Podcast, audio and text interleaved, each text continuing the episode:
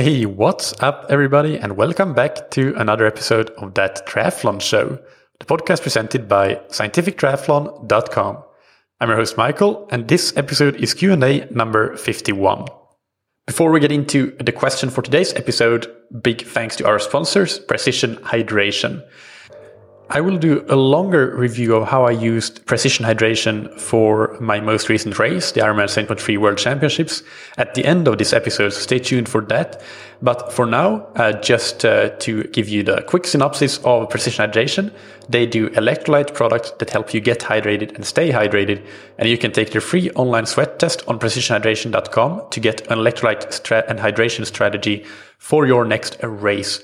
And that will give you a great ballpark estimate for where you can start experimenting and take it from there, because you always need to keep tweaking things until you figure out what works specifically for you. If you want to try Precision Hydration's electrolytes, you can get your first box or tube for free with the promo code ThatTriathlonShow, all one word, all caps. And thank you to Roka. As for Precision Hydration, I'll talk a bit longer about them at the end of this episode, some observations from the World Champs. But for now, just a quick synopsis again. Roka are world leaders in creating wetsuits, tri-suits, swimskins, and high-performance eyewear, including casual eyewear as well as eyewear for sports performance. So you can check them out on Roka.com, that's Roka.com, and get 20% off your entire order with the promo code TTS, all caps. So to get into the question for today, I only have one question because the other ones that I have in the backlog require a pretty significant amount of research.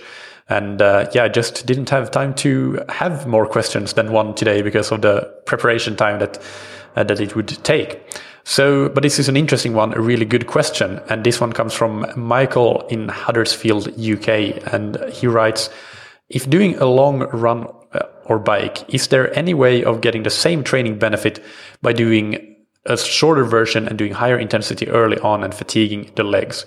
For example, if I want to achieve the equivalent of a 6-hour bike ride, could I do 30-minute easy riding as a warm-up followed by 1 hour at sweet spot to build fatigue in the legs, and then do 1.5 hours at zone 2 intensity to get a total time of 3 hours instead of 6? Thank you for everything you do on TTS. Best of luck in Nice. Regards, Michael. Great question, Michael. This is a very common question, and a thing that all age group athletes need to consider, because time is at a premium. And how can we get the most out of our rides and runs when we don't have necessarily the time to do 6-hour rides? And how do we think about where we prioritize placing the training hours that we have? Should we actually do long rides, or should we not? Because there might be alternative ways to get the same effects. Well, the quick answer to this is that you can get some benefits by building in intensity, but you cannot get all the benefits of a traditional long ride. So there are several benefits of the long ride, and we should go through these because that will help you understand which benefits you can replicate and which ones you can't. And first, we have long rides are highly beneficial because of they activate specific pathways of adaptations in the muscles that are triggered basically from just repeated muscle contractions over long duration. So yeah, training for a long time, going out for a long ride or a long run. And this cannot be shortchanged with intensity, because intensity activates different pathways of adaptation, which is why you need to do both. But you cannot get this specific pathway by just doing a shorter version and having more intensity. So that's not to say that you have to do a 6-hour ride. Actually, from everything that I understand, and I should do the caveat here that this is based on my current understanding of long workouts and the research that I've done. And I hope that I'm somewhere in the region of 85 to 90% correct, but I'm sure there are things that I might have missed, or even some small mistakes. So if somebody knows something like that, then feel free to email me and correct me, because this is quite a complex topic. So either way, my current understanding is that this sort of low intensity pathway, you could replicate, or you could basically, it's mostly to do with overall training volume rather than the volume of an individual workout. So for this particular benefit, the molecular signaling, you could do 2 times 2 hours instead of 1 times 4 hours and get a quite a similar effect. I'm not saying that it's exactly the same, but in the ballpark. And by the way, for those of you who want to learn more about these different signaling pathways, this sort of low intensity pathway is the calcium calmodulin protein kinase dependent pathway, if you want to find more specifics on that. And the higher intensity, the pathway that gets activated with higher intensity work can yield similar benefits, but through a different pathway, which is based on AMPK signaling. So that is the reason that you should try to do both and maximize adaptations from both of these different pathways. It's not an either or proposition, it's both. And the big challenge is just to find the right balance of the low and high intensity. So that's the first benefit of the long rides, and you cannot replicate that with intensity, but you can with total volume. So getting in a total amount of, let's say, 8 hours of cycling per week might be the same if you do it as 4 hours plus 2 hours plus 2 hours, or let's say 6 1-hour rides and 1 2-hour ride, which would also add up to 8 hours total. So the second key benefit, which is quite unique to long rides, is the metabolic side of things. And specifically, if you ride your long rides or run your long runs at the right intensity, then you will be training your ability to effectively use fat for fuel, free fatty acid oxidation. And I'll give a specific example and specific numbers to illustrate why I think that this benefit is unique to long rides and cannot be replicated by fatiguing the legs with intensity earlier on. So I have this example is based on an inside test of one of my coached athletes, and this athlete has an FTP, or he had an FTP of 315 watts by the time that this test was conducted. It was a few months ago already, but that's where I have the latest data from, so that's what I'll go with.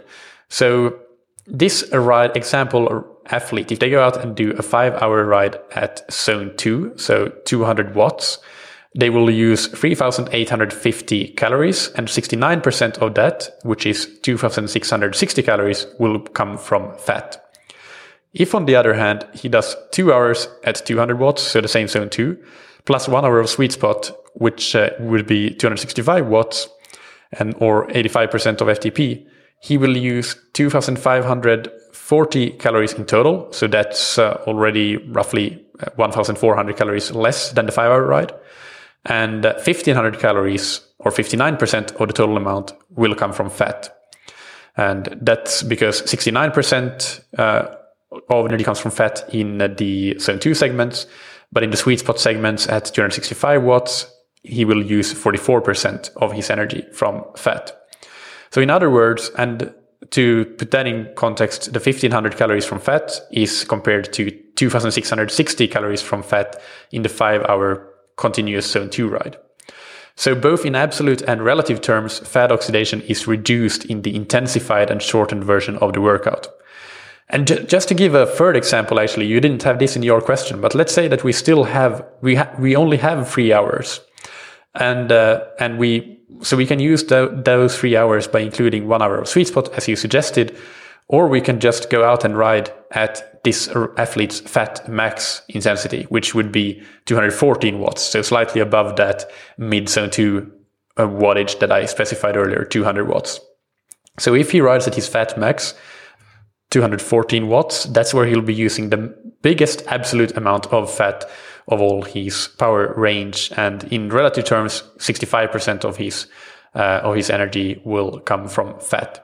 And if he has those 3 hours, he will use 2,480 calories total, compared to in the intensified version of the 3-hour workout, 2,540. So actually only 60 calories less, and 1,610 calories will come from fat in this constant 214 watt ride, compared to 1,500 in the 2 hours and 2 plus 1 hour sweet spot kind of ride.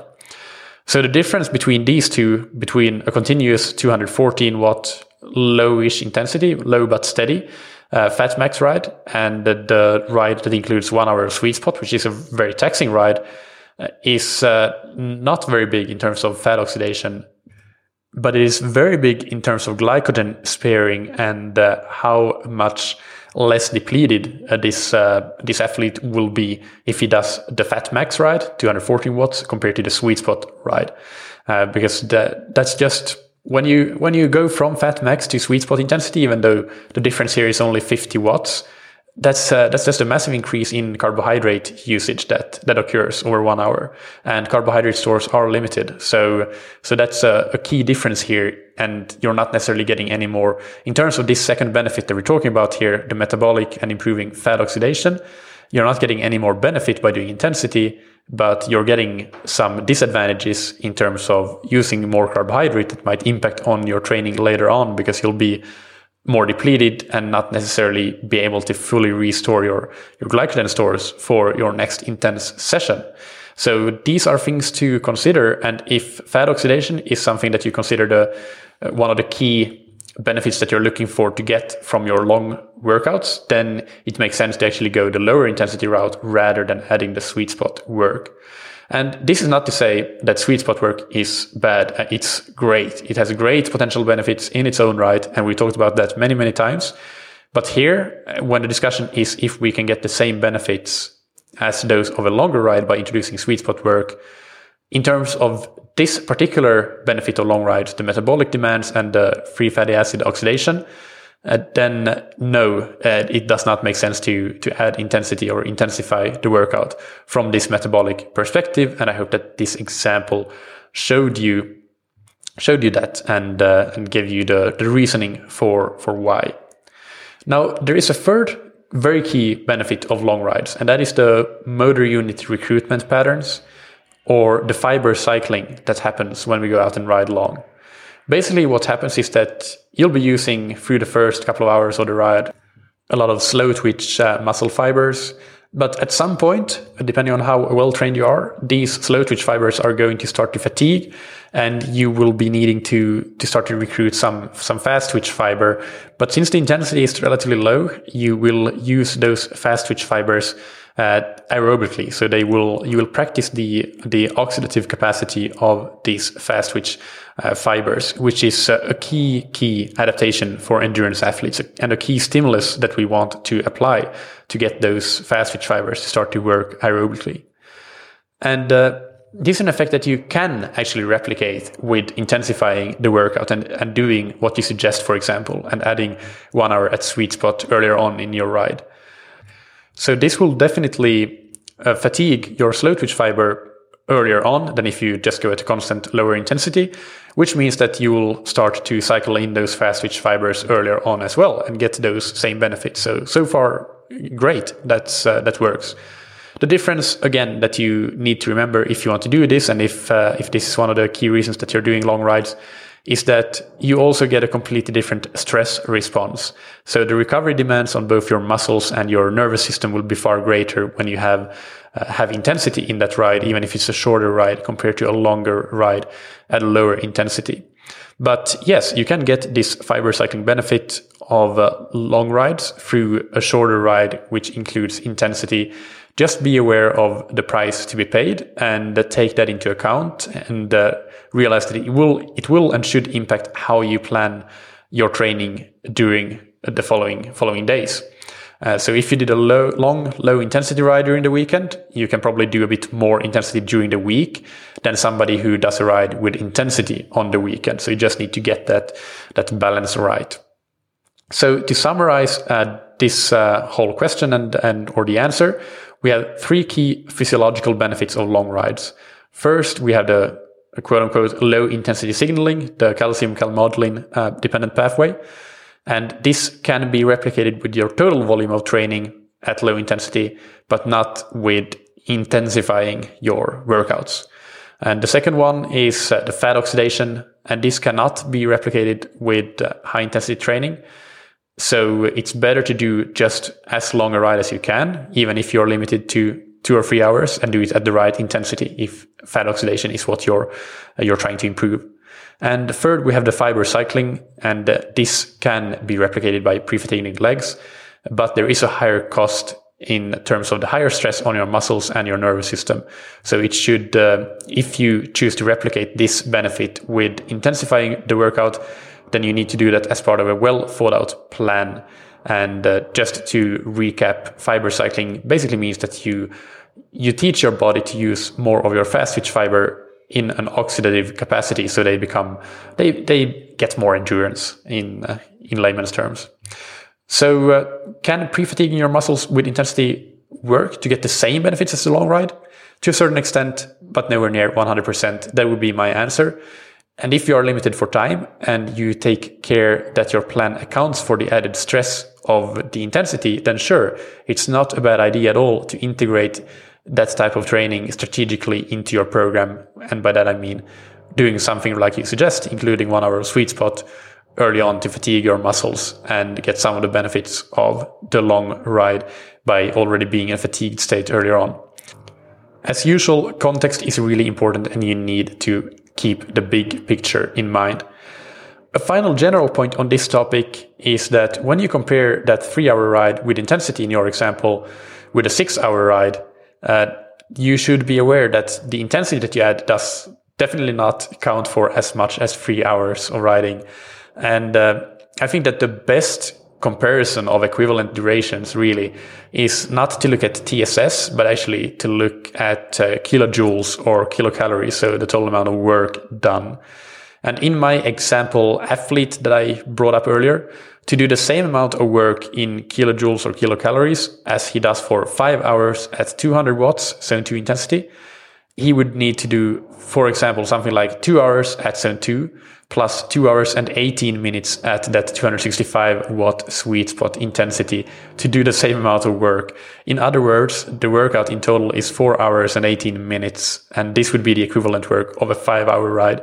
But consider the toll it takes to do 2 hours and 18 minutes at sweet spot. That's a really hard 70.3 ride, basically. So there you go. That's basically wraps it up for today. That's the one question that I'll answer for today. I hope that you got a lot out of it.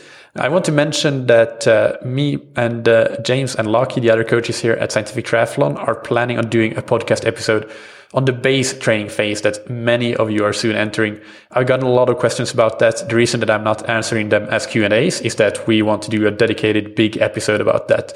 So if you have questions on that topic or thoughts about the episode that we're going to do, things that you want us to include, please send them in as soon as possible. We will record probably in about a week's time by the time that this episode goes out. So send your questions and any sort of suggestions that you have to michael@scientifictriathlon.com, and that's Michael with a K.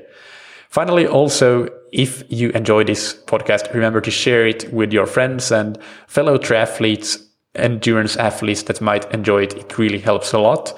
And it's really important to keep growing the podcast, to keep it sustainable and allow me to keep producing it. So thank you in advance for sharing it with as many as possible. Finally, big thanks to Precision Hydration. In this segment, what I want to do is to take you through how I use Precision Hydration leading up to and into a race, because I recently raced the Ironman 70.3 World Championships, and I used Precision Hydration both in the lead-in and during the race. So what I do is that a couple of days before the race, seeing as it was quite hot in Nice and when I was doing the last few days of training, I was losing a lot of fluid because I was sweating in the heat. So I made sure that the last couple of days, 2 or 3 days, I was drinking at least 1 liter of Precision Hydration 1500 to basically just make sure that I get enough fluid in, but I also absorb it. That's where the sodium comes into play in a big way, because it helps you better absorb the fluid rather than just pee it out. And then I did the same thing. I had 500 milliliters of pH 1500 on the morning of the race, in addition to some water and a cup of coffee. And before waiting for my race to start, I was in one of the last waves starting at 8:30. I sipped on some carbohydrate drink mix, so I got some more fluid in. That was not precision hydration, but just a total, or I'm giving you a view of the all the fluid that I had, not just precision hydration, because I don't think that you should have just electrolyte by no means.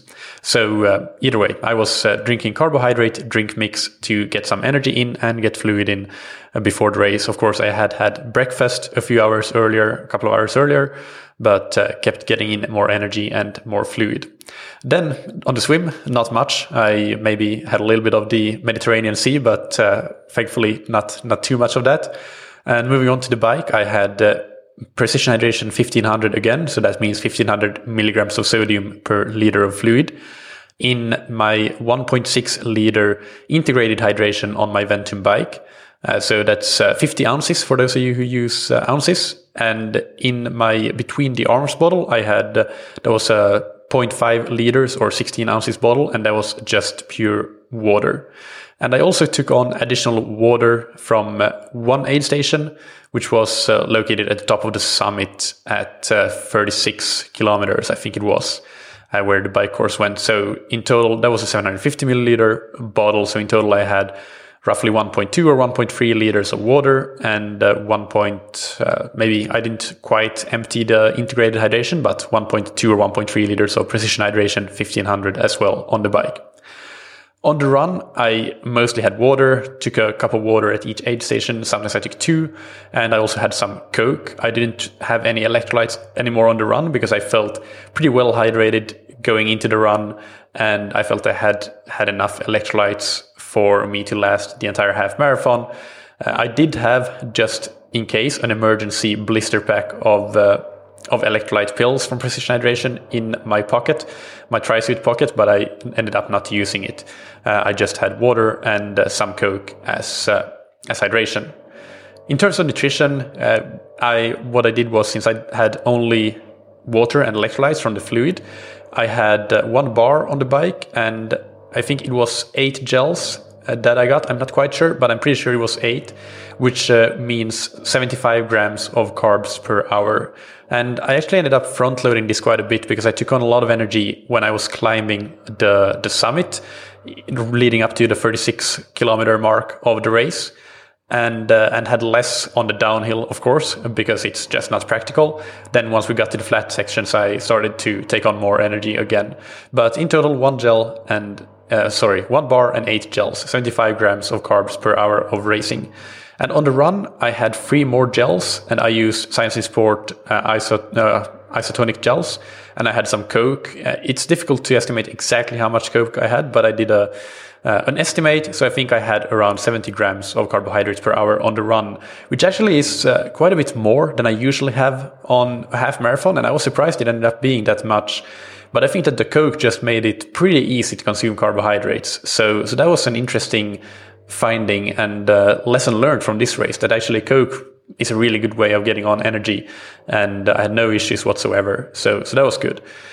As I said, no more electrolytes on the run, but then after the race, I rehydrated with another 0.5 liters or 16 ounces of precision hydration 1500, in addition to water and some more Coke I think I had at the tents where they were giving out food and drinks.